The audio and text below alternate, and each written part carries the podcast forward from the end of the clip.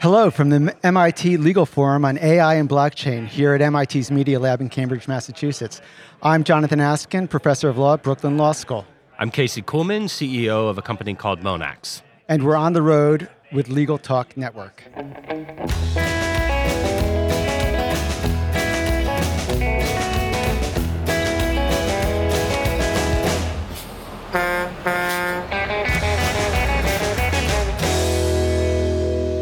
And we're back. Thank you so much for joining us on the road. It's a pleasure to be here at the MIT Legal Forum on AI and blockchain. Today, we're talking about legal contracts and smart contracts. So, uh, Casey, I should say, I know you gave a wonderful keynote here at MIT. I know this because I was terrified. And I should preface this by saying I teach technology law. I've been a lawyer for 20 years. Everything you said terrified me but I hope that it inspired most of us to figure out our role in this new blockchain enabled legal environment. So I'd love for you to sort of get us up to speed first. Can you tell us a little bit about yourself, your history, your trajectory? I know you were an engineer, I know you're a lawyer. It looked like you were in the Marines at one point. Tell us how you got to where you are and how you launched Monax. Sure. So I've led a windy path through life. I did my first degree in structural engineering, but uh, typically I rage against the machine. Um, and rather than building things, I went and decided to blow them up. So I was an infantry officer in the Marine Corps for a while. After that, I decided to go be a rider and a ski bum for a while. And then I decided, well, I might need to uh, do something with my life. And uh, so then after that, I went to law school. After law school, I didn't want to do the typical law firm uh, thing. So I went to Africa, first to West Africa, where I worked uh, on war crimes tribunals, and then to East Africa, where I did at first governance reform work. And then I ran my own law firm uh, in Somalia for uh, more than four years. Uh, during that time, I was uh, working on open source legal document assembly software for legal practitioners.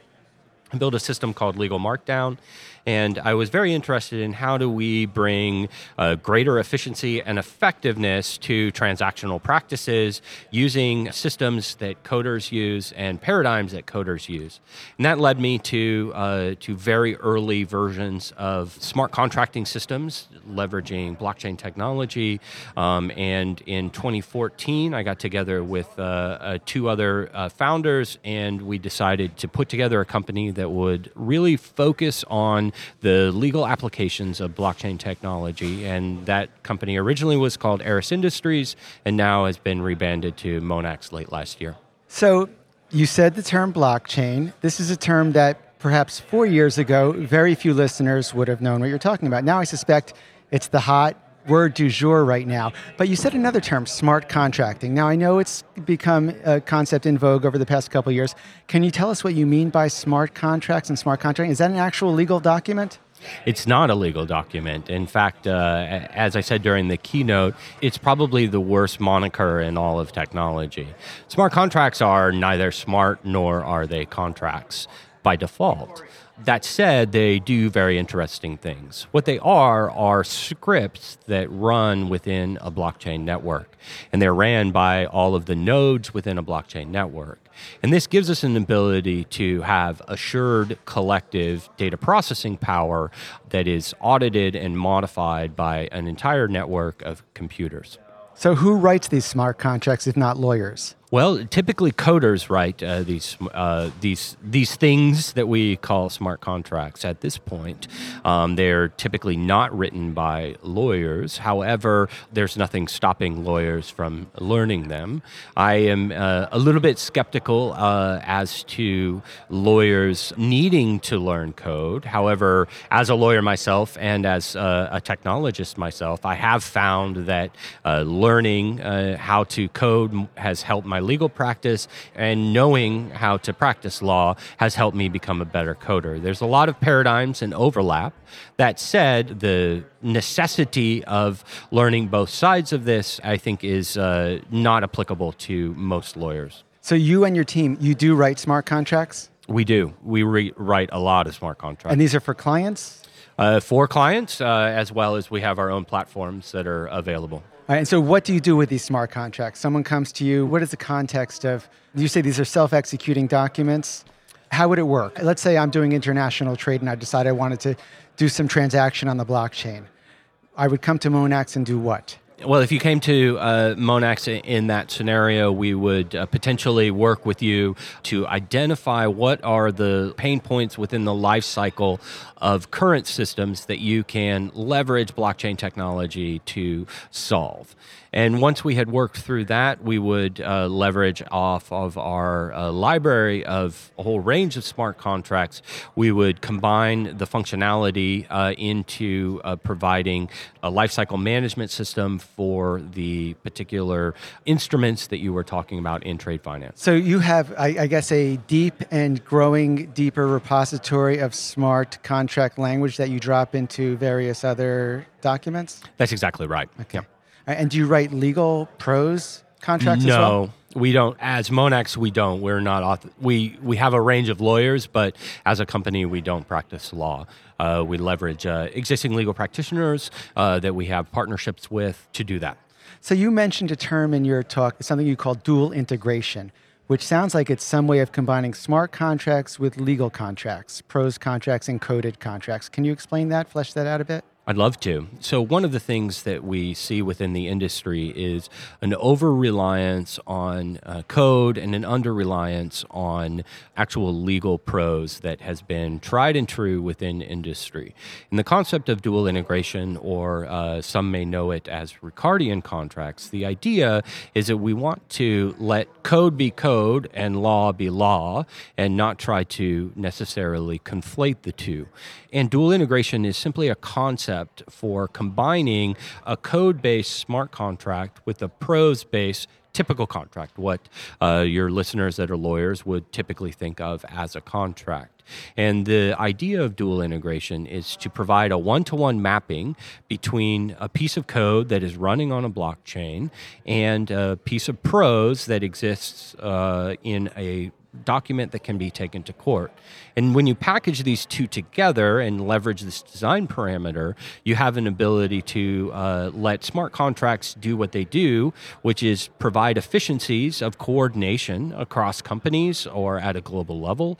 Uh, and then you still have the failover of a traditional contract that can be taken to a court or other dispute resolution forum.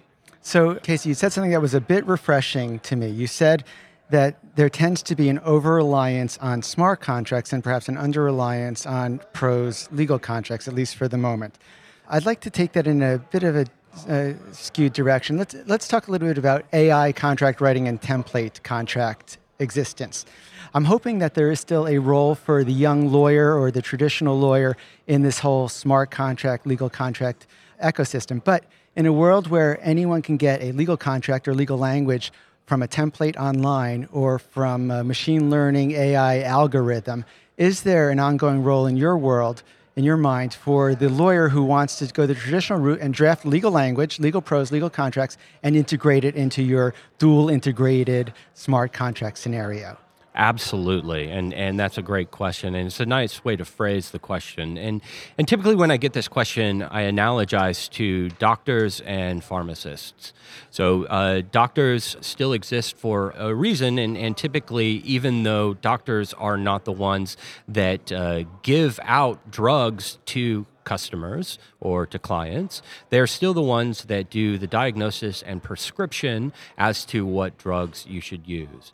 And I think that that analogy holds for the legal industry moving forward. If anyone can go to a, a huge form database to get a legal contract that might be relevant to their particular transaction that does not necessitate that that is the right form for their particular transaction. There might be various nuances uh, with a transaction that require them to use Form A rather than Form B. The layperson might not understand those nuances. And so this is where the role of the lawyer within a world where we have a huge availability of forms online still exists. And, and while lawyers should be the ones that are building such forms and hopefully getting paid for the writing of such forms, whether they have written the form or not, they still have a role in providing strategic advice to clients, which is what lawyers have done for years. Okay, now correct me if I'm wrong. I'm sounding a bit Pollyannish when I hear you speak about this. I'm a law professor. My objective is to teach lawyers to think in a subtle, sophisticated manner and then go out there in the profession and do subtle, sophisticated legal analysis. It sounds like in this world that we're imagining, where we've got smart contracts doing the self executing coded work, and we've got templates that can uh, be picked and chosen from, and we've got AI that can do a bit of machine learning and uh, uh, language processing in there. It sounds like lawyers, young lawyers, are left to do that which they were trained to do in law school, to do that subtle, sophisticated, nuanced thinking that the computer and the smart contract cannot do. Am I missing that? Is that the right attitude for a young lawyer to have jumping into this? So, one of my partners when we started Monax was coming from securities. Uh, he was a securities lawyer. And very early on, uh, we realized that a lot of what young attorneys do in reality is commoditized paper pushing that is of really no or very little strategic value uh, to a client. And if you can take away that drudgery and allow young lawyers to focus on what they were trained to do, then you have a much better world. You have a, a much you have a subtly different world, but you have a world where lawyers actually practice law rather than push papers around and uh, fulfill commoditized process that doesn't actually render a lot of value to clients. So it's a different world, but I think it's a little bit more hopeful world that allows lawyers to focus on practicing law and providing strategic legal advice rather than pushing paper. So, a lot of the listeners on the Legal Talk Network are seasoned practitioners. They're potentially many of them intimidated by the new technological landscape. Can you teach an old lawyer new tricks? What is the role of an older lawyer, a seasoned lawyer with a terrific practice, knows the nuances of their substantive and procedural legal practice? How do they integrate themselves in this new framework where there are smart contracts, AI, blockchain technology uh, that can be disruptive? How do they integrate themselves? I think the biggest thing I typically say to older practitioners is to think about what they have always wanted to do if they had five of themselves. And in typically how we uh, we render legal advice is done on a bespoke level. And if you had an ability to uh, take all of the experience that you have gleaned over 20, 30 years of practicing law, and if you had five of you that could actually execute that knowledge and leverage that knowledge, what would that world look like for you?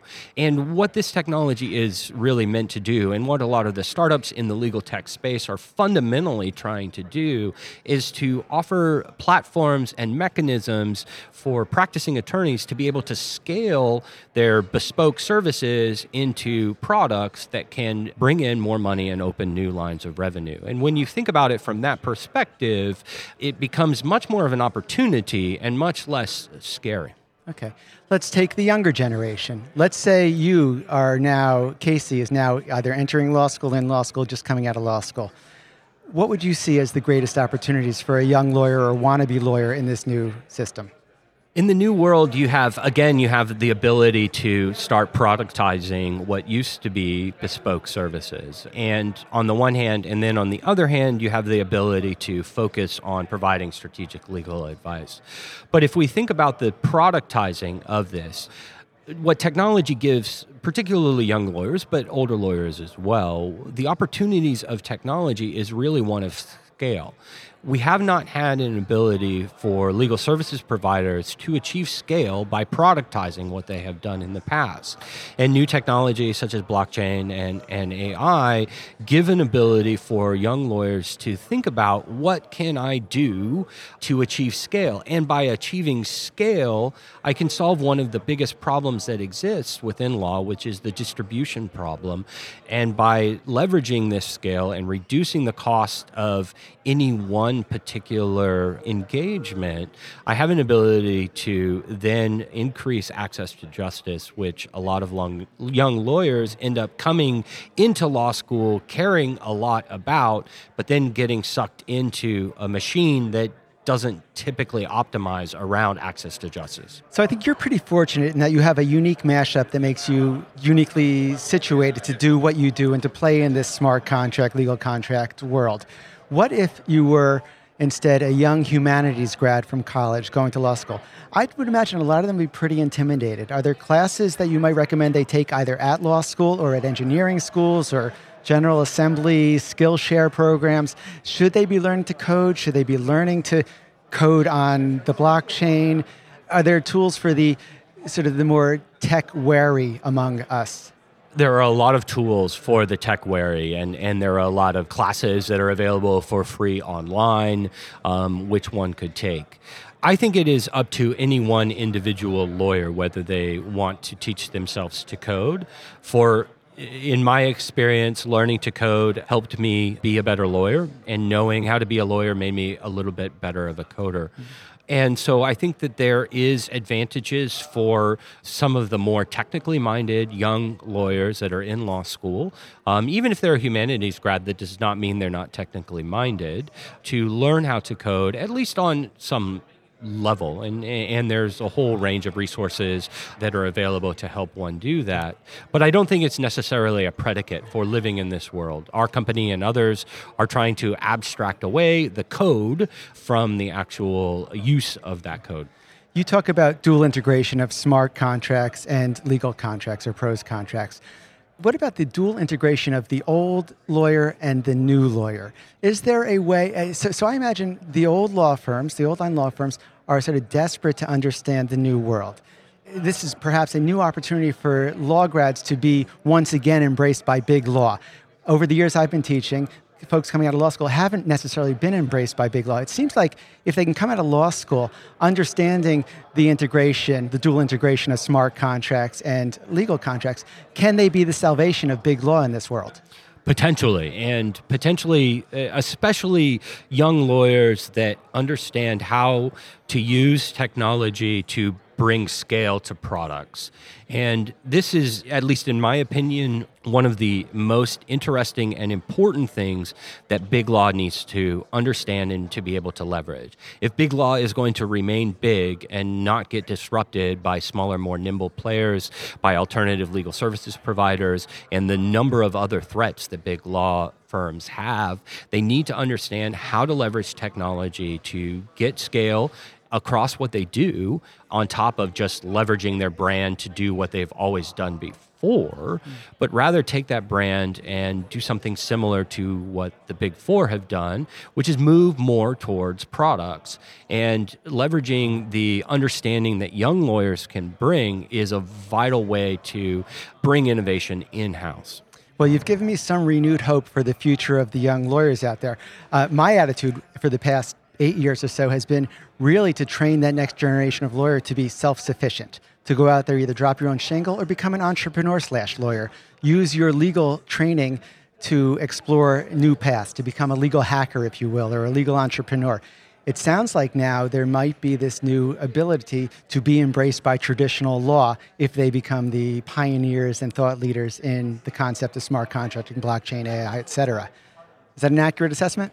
I would think so. I, am hopeful for the reemergence of the solo practitioner. I'm hopeful for the emergence of the legal entrepreneur. And I'm also uh, hopeful for the embracing of innovation and scale that technology can bring for big law. I think across the legal services spectrum, technology can and should be leveraged to globally and collaboratively rethink at a fundamental level how we deliver legal services to our clients. All right, well, it sounds like you are helping to open up an interesting world for young legal thought leaders to use their legal training to advance this new world and to do that which they were trained to do subtle, sophisticated, nuanced legal thinking. Before we close out today, I have one last question for you. If uh, our listeners would like to follow up, how might they reach you and your venture? Sure. On Twitter, my company's name is Monax, M O N A X H Q.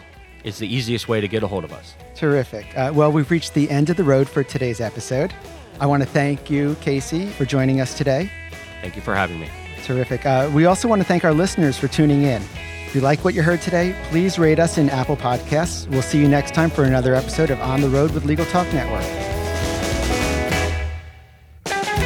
If you'd like more information about what you've heard today, please visit LegalTalkNetwork.com. Subscribe via iTunes and RSS. Find us on Twitter and Facebook, or download our free Legal Talk Network app in Google Play and iTunes.